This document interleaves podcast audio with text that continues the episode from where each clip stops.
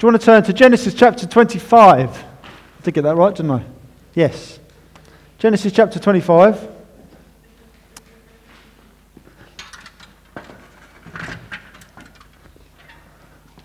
Well, I'll get my step ladder out. I don't need a step ladder. All right.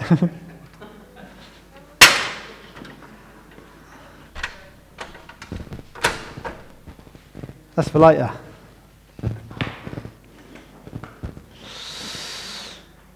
Genesis chapter 25, I'm just going to pray, and then we'll see what God has to say for us. As if He hasn't been speaking already. Fantastic. Lord, we thank you for your word. Lord, we thank you that you are a God who speaks to his people. We thank you that you're a God who wants to reveal yourself to us, to humanity, more notably to your people that you're gathering. Those of us who accept you rather than reject you. Lord, we thank you that you want to continue to speak to us as we grow, as we step into the purposes, the promises you've given us as a church. Lord, I just pray that we will be able to listen. We know you speak. Lord, may we truly listen, receive, and act what it is you say to us, even this morning.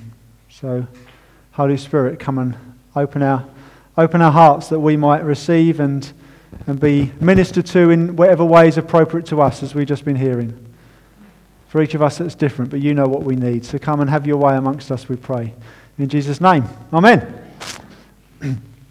so, continuing Genesis, um, we've already been hearing recently about Abraham, the great father of the promised family that God was going to, uh, is gathering, has been, and is still con- continuing to gather to himself, both at the time through Abraham physically, biologically, but then also, of course, in other ways as well, spiritually, a spiritual family that we are now the recipients of.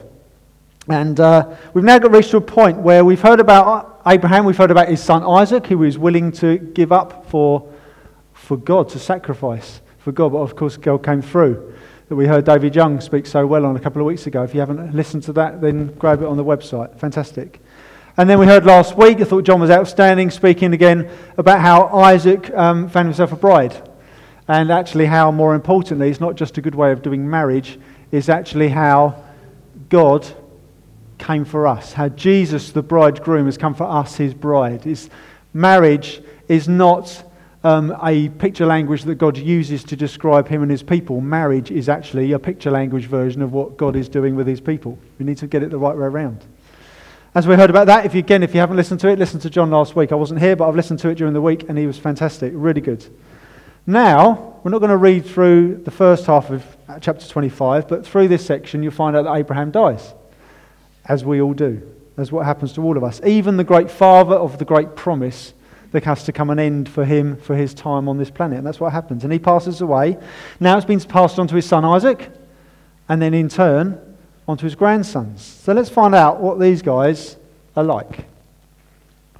From verse 19 These are the generations of Isaac, Abraham's son. Abraham fathered Isaac. And Isaac was 40 years old when he took Rebekah to be his wife, the daughter of Bethuel the Aramean of Paddan Aram, the sister of Laban the Aramean. And Isaac prayed to the Lord for his wife because she was barren. This is, uh, keeps repeating in their family, something in their blood, isn't there, maybe? And the Lord granted his prayer, and Rebekah, his wife, conceived. The children struggled together within her, and she said, If it is thus, why is this happening to me? So she went to inquire of the Lord.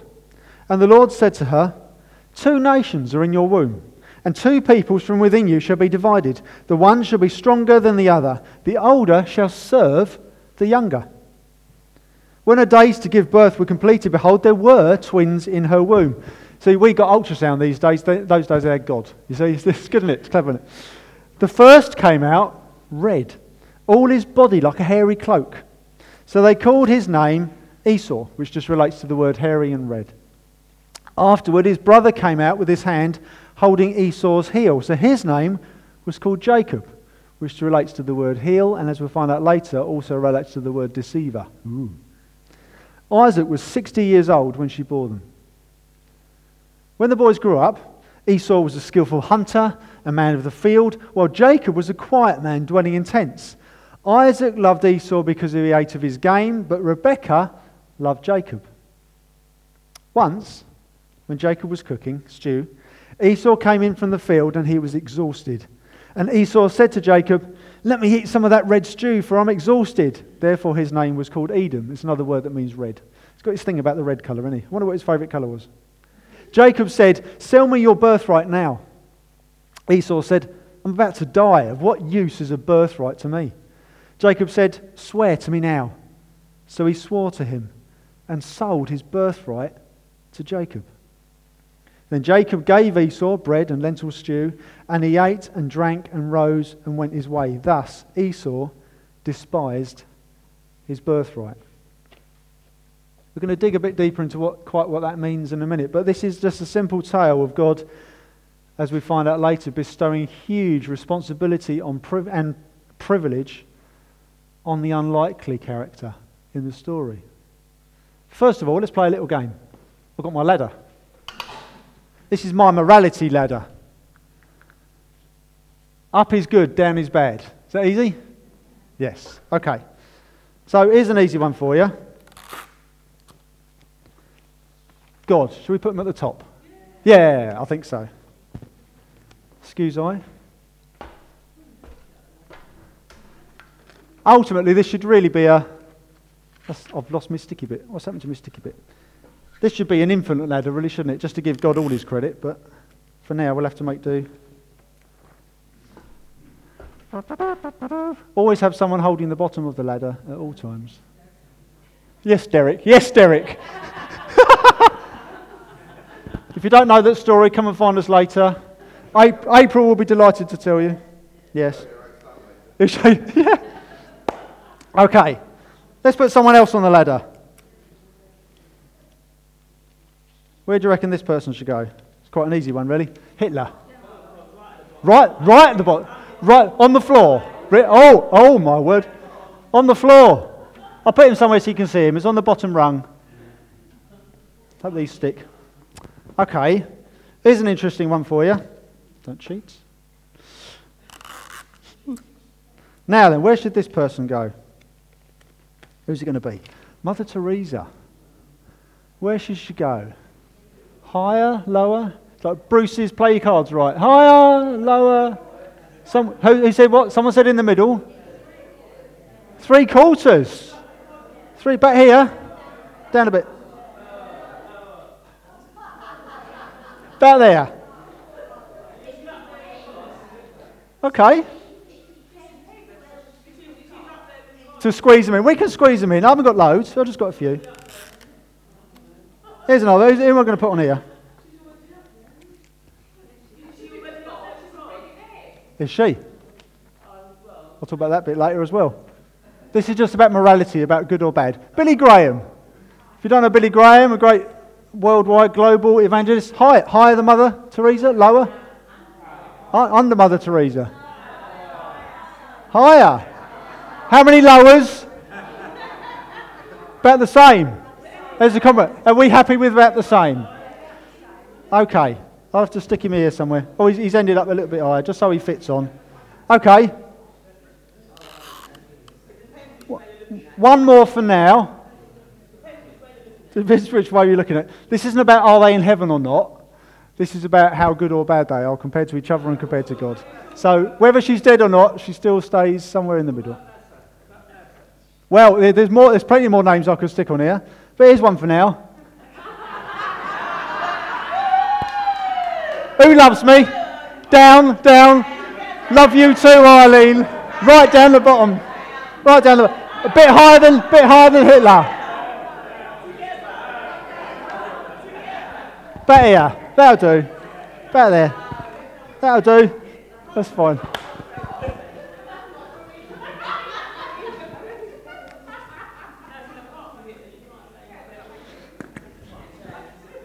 Two more for now. Uh, two, two more for later. What is it? What is it that makes people worthy or deserving of a very precious gift? What is it? Yeah, all right, don't preach the end of my sermon. but this is the point. What makes us worthy? If to, to give someone a free gift, what makes them worthy of receiving that? Either they've earned it, it's like your wages at the end of the month. You've earned it, you've laboured. A, a labourer receives his wages. You've earned a gift, you've worked for it. Or your character is of an appropriate quality that you are worthy of receiving and being responsible for that free gift. Does that make sense? That's about being worthy. These twins are an interesting pair in this story, aren't they? Very interesting. They're the new leads in the story. They're about 15 when Abraham dies. So they, they knew Abraham very well. Which of them was worthier of the promise? Interesting question. Interesting question. Let me just explain a little bit more about what this birthright thing is, first of all, because um, that can be a bit confusing. We can't really relate so much in this culture. So, birthrights. Esau, the red one, he was the firstborn. They were twins that were born at the same time, but one of them's got to come out first. They can't come out at the same time. Ouch. Esau was born first. He was the firstborn. He was the one who received the birthright. What this means is, he is the one who, upon their father's death, he would be imbued with all priestly and judicial responsibility for the family. We're not just talking a nucleus family of four or five people. Even Abraham had an army of 300 men. Do you remember? This is a clan. This is a tribe, really, isn't it? It's more than just a, what we call a family. That's what I mean. We've got to understand the difference in culture. The eldest, the firstborn, at father's death, he is the one who receives priestly, caring, leading, serving responsibility and judicial responsibility, making important decisions for the family. He's the one who then gets that on his shoulders, and he gets a double portion. So, for example, in this family with two boys, they wouldn't get half each of the inheritance at the parent's death, at the father's death. Uh, Jacob would get one third, and Esau, the firstborn, would get the birthright and two thirds of the inheritance. You get a double portion. Does that make sense? In a family of four children, the one would get two fifths and the others would get a fifth each. Does that make sense? I always get a double portion. There's little equivalent in our culture to really kind of connect with this, but what is a birthright for us? One thing, a birthright for us, is that being born in this country at birth, your birthright is citizenship of, of the British Isles. You're a British citizen. I got that just by nature of being born here. Ivan didn't. Ivan's got to work for it and answer lots of questions about sitcoms in the 70s or wherever it is and, and pay lots of money. But I don't know, I don't know what the questions are. Name all the Eurovision, I don't know. But you've I don't receive Brazilian citizenship because I wasn't born over there. Ivan's birthright is that he receives Brazilian citizenship by the mere fact of when and where he was born.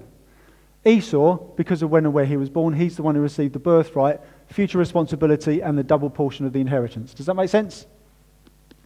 What his little brother does, not so little, his younger brother, he manipulates this out of him There's some dirty play going on. And in fact, in two chapters' time, we'll find out that him and his mum get up to even more naughty tricks about receiving a blessing as well. The Question I've been thinking see, they just haggled over this stew and haggled over this birthright.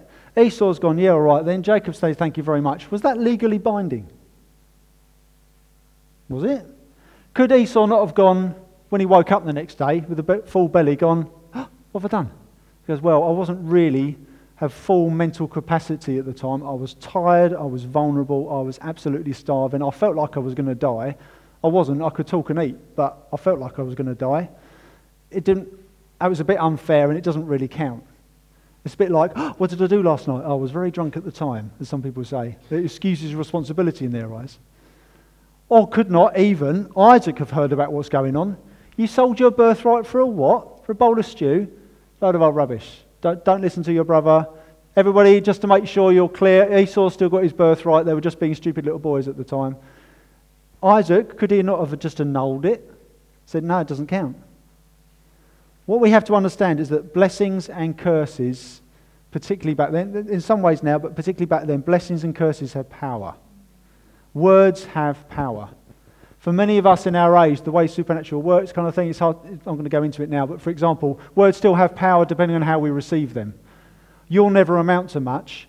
If you keep believing that when it's spoken over you as a child, you will grow up living in the light of that. You'll think small of yourself and you never will amount to much because you're not willing to step out because you don't think you're worth it. You believe those words, you give them power. Or you can decide not to receive them and you can end up a global CEO or whatever. There's, words have power depending on how you receive them. There is such a thing as curses, and Christ in me expels all curses, and you're getting involved in Freemasonry, there are curses involved in that. Don't touch it with a barge pole, for example. But generally speaking, words have power depending on how much power you allow them to have, on how you receive them. But what we have to understand then, in that culture, what Esau and Jacob agreed verbally between them, they both considered themselves bound to. No matter what anybody else said. Even if dad came along and go, doesn't count, they're going, yeah, but we said it out loud together. It was like we shook hands. Does that make sense? What is fascinating is that God knew this would happen. When their mum, they're doing this disco dance, having a wrestle in her belly. And she goes, Lord, what's going on here? What does he say to her? There are two nations in your belly. This is just an echo of what's to come in the future. In fact, what will happen is not just that they'll continue fighting, but that the younger will lord it over the older. The older one will serve the younger. God said that quite explicitly to her, even back then. What's even more fascinating, I'm not going to read it now, but if you go into Romans chapter 9, you'll find out that God was conducting the symphony all along. He was calling Jacob to this purpose, not Esau, for a reason. Even though Jacob was born second, God could have made it so that Jacob was the one who was born first. He could have done it how he wanted, couldn't he?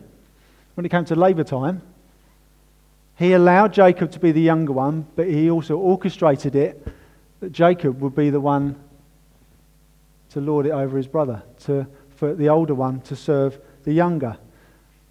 God elected Jacob for a reason. God was conducting this orchestra. Now, was he responsible for Jacob's actions? No, not at all. But God knew what was in his heart, knew what was happening, and he used it for his greater purposes. Read Romans chapter 9. It's fascinating. He's talking about Israel, talking about a nation, talking about a bloodline. And you realize how much God has been at play all along. Absolutely fascinating. God calls people. Because then you start thinking, well, why did he call Jacob? Because you see, these character types have been reversed. If the younger was to rule over the older one, you'd expect a certain character type, wouldn't you? You'd expect him to be the stronger one. You'd expect him to be the natural leader, and it would make sense why the roles end up flipping, wouldn't you? Because that's not what we've got here. Esau, his name means hairy, it means red. He's the fiery, kind of the naturally fiery leader, isn't he? Even by name, even by look. And you've got Jacob, whose name means heel, his name means deceiver. I mean, can you imagine that? Talk about words spoken over your life. Deceiver, dinner's ready. Deceiver, have you done your homework? Yeah? Deceiver, were you last one in the toilet? Every time his name's uttered, cheat, cheat. That's his name. He's the natural coat puller tugging on mum's apron strings. Don't want to leave you. No, don't go without me. I'll come with you. No, you stay here. No, I want to come with you. Coat puller.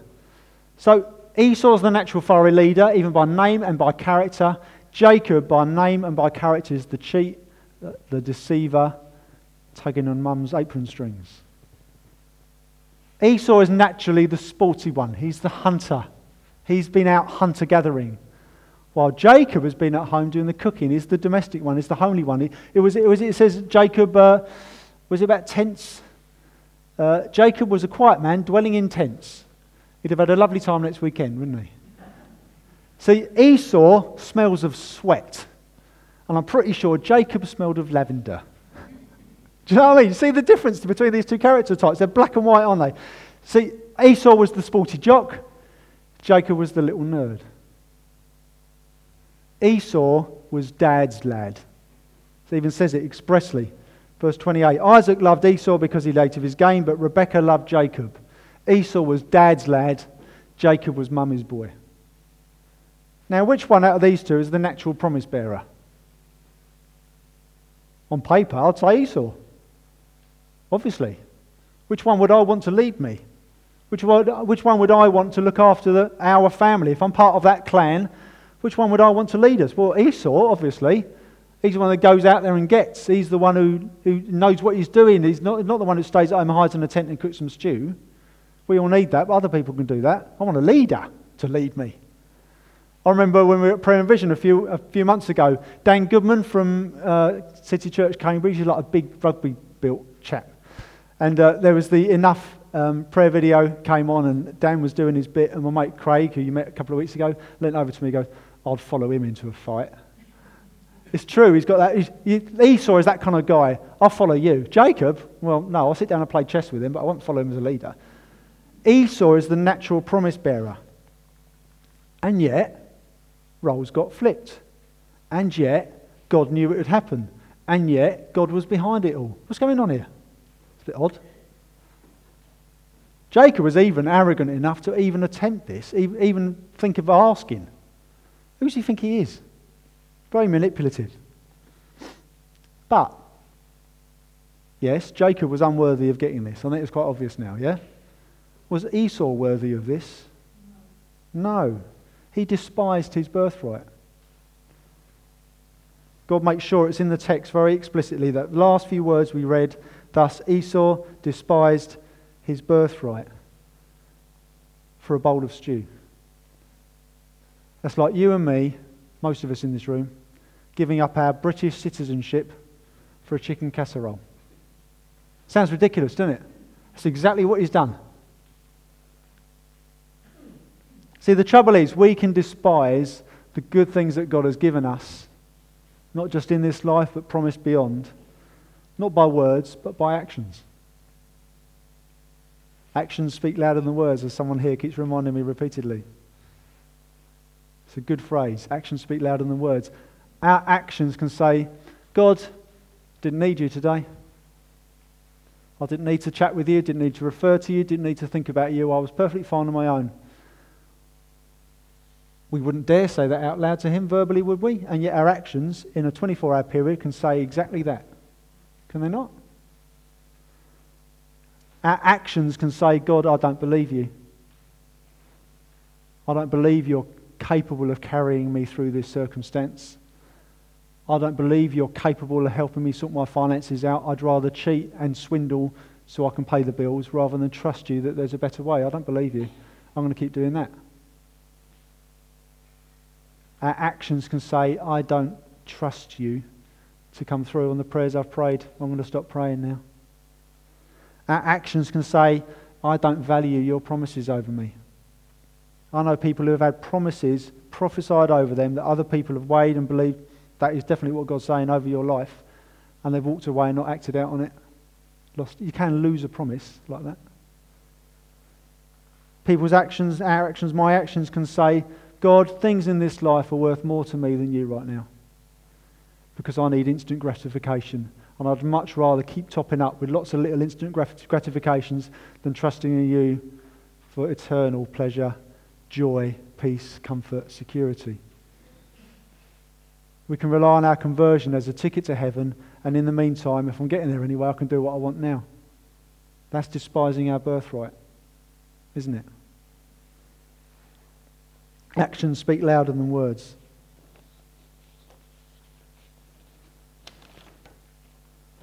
Where should we put Esau and Jacob on this ladder? What do you reckon? Where's my sellotape? Here's a tricky one. Where should we put them? Esau. Let's go for Esau first. Where do you reckon? All together. Lower. Lower than me. Thank you, Margaret. Always liked you. Jacob. Where should we put Jacob? Same place. Put them, ah, let's put them in the same place. I like your thinking. There we go. Makes me feel better anyway. Who deserved the birthright? Jacob or Esau? Neither of them. Neither of them. What's God up to here? See, the problem is it's Billy Graham, Mother Teresa, through me, Esau, Jacob, and yourselves to Hitler. There is a big mountain to climb between us and God, isn't there? Now, many people in this life, sometimes ourselves, try and climb that mountain a little bit more by being more good, by doing nice things, by trying to do more nice things than naughty things, be more good than bad. For every little lie we've done, we try and give the lady some money for the big issue outside Morrison so we feel better about ourselves, or whatever it is. She's lovely. Say hello to her. She's really sweet. We try and do these things to make ourselves better. We try and climb this ladder. Many people in this life who don't know Jesus, that's the only option they've got. Will it ever help them reach the top of the infinite ladder? No, of course it won't. Of course it won't. Even Mother Teresa, Billy Graham certainly knew that. Mother Teresa, actually, we were talking earlier about where she is. I, being contentious, I'm not even convinced she was saved, actually. She might have been, but I can't say for sure. Some of her doctrine was decidedly unbiblical, and I'm not even sure she placed all her trust in Jesus as a means to salvation. A lot of it was about good works. There's a very strong Catholic vibe in what she shared, what she spoke of when she was pinned down on certain subjects. And I'm still not certain that a lot of her hope was placed in good works rather than Jesus. I don't want to say that categorically, but we need to be aware of that rather than just assume, because that is the point. That is the point here. Where does our future hope lie about being right standing before a right standing God who is holy, who is set apart by his mere perfection, the overwhelming value of his love and goodness? How can we ever dare to stand in his presence? We can't without someone bridging that gap for us. And this is why God does what he does. We'll come back to that in a sec. God has been using manipulators, cheats, liars throughout history to prove a point. Peter, the hot tempered, quick mouthed liar. David, the adulterer, murderer. Moses, the murderer. He's used these people throughout history. If I was God, if I was God, I'd use all the best examples. You want the good, perfect leaders. Yeah, follow them. Be like them. They're the best ones to follow. Don't be like that. I wouldn't set them up as, and endorse them as a model. I'd endorse these guys. But for a starter, there's no one like that to find. And secondly, that is the point. Because otherwise, the formula for salvation, for being right standing before God, is about our behavior. Our behavior at no point ever makes us right before God. Our actions that speak louder than words never change our standing before God. Jesus' actions speak louder than words. He put his mouth, money where his mouth is, if you like, and he willingly gave of himself. That on those actions where he took our place for the sin that we needed to deal with, it was Jesus who bridged that gap. It was Jesus who stepped down amongst us and for all of us, whether we feel better about ourselves or worse about ourselves compared to other people, whether we do more good or, than bad or more bad than good, for all of us, for God so loved the world that he gave his only Son, that whoever believes in him will not perish but have eternal life. And the whole cliche of yes, even Hitler. I doubt it, but it was possible no matter what you've done in your life, nothing you can do to, can make up for it, small or large. It, Jesus has. And the only action we need to take to be right before God is placing our faith, our trust in Jesus and what he's done on that cross and in rising again. See, this proves this is not about good works. All of us are unable to bridge that gap. All of us are broken. Neither Jacob nor Esau were worthy. The birthright, the inheritance, was the promise of being a patriarch for God's chosen family on this planet. If that's not a worthy birthright and inheritance, I don't know what is. No one actually was worthy to take up that mantle. They didn't match up. But God's grace, His undeserved favour, His love that pays a price, made it possible. 2 Corinthians 5. Let me get you flipping to a couple of verses. 2 Corinthians, 2, 2 Corinthians 5, verse 21. And here's the answer that God provided. For our sake, he made him to be sin who knew no sin. Jesus came and represented us. So that in him we might become the righteousness of God, the right standing of God. We receive Jesus' right standing He took our sin upon his shoulders. So in Christ, we unworthy recipients receive a worthy birthright and a worthy inheritance, just like Jacob and Esau. Hebrews chapter 1 says that Jesus is the heir of all things, he's the Son of God. He's the firstborn, he gets the birthright, he gets the inheritance. He is the heir of all things. All things. Think about how big the universe is. And that's just the bits we can see. There's a supernatural side to the universe as well. Jesus is the heir of all of that. But then Romans 8:17 says that in Christ and through Holy Spirit we become co-heirs with Christ. We receive the same birthright and inheritance alongside our brother Jesus. We receive pastoral, judicial, priestly responsibility for the family he's drawing on this planet. We get to share in that together, to care for one another, to love one another as Christ has loved us. And we get heavenly riches, we get eternal security, we get Holy Spirit, we get God's army of mighty angels all on our side. All of a sudden, you become a, ro- a member of the royal family. One more turning, Ephesians chapter 1. And here is Paul spelling out exactly this, which makes a lot more sense when you understand what we've just been sharing earlier about Jacob and Esau, about birthrights, about inheritance, about Jacob being called by God. God was orchestrating this all along. In flesh, we are not worthy, but in Christ, we are. Ephesians chapter 1, verse 11.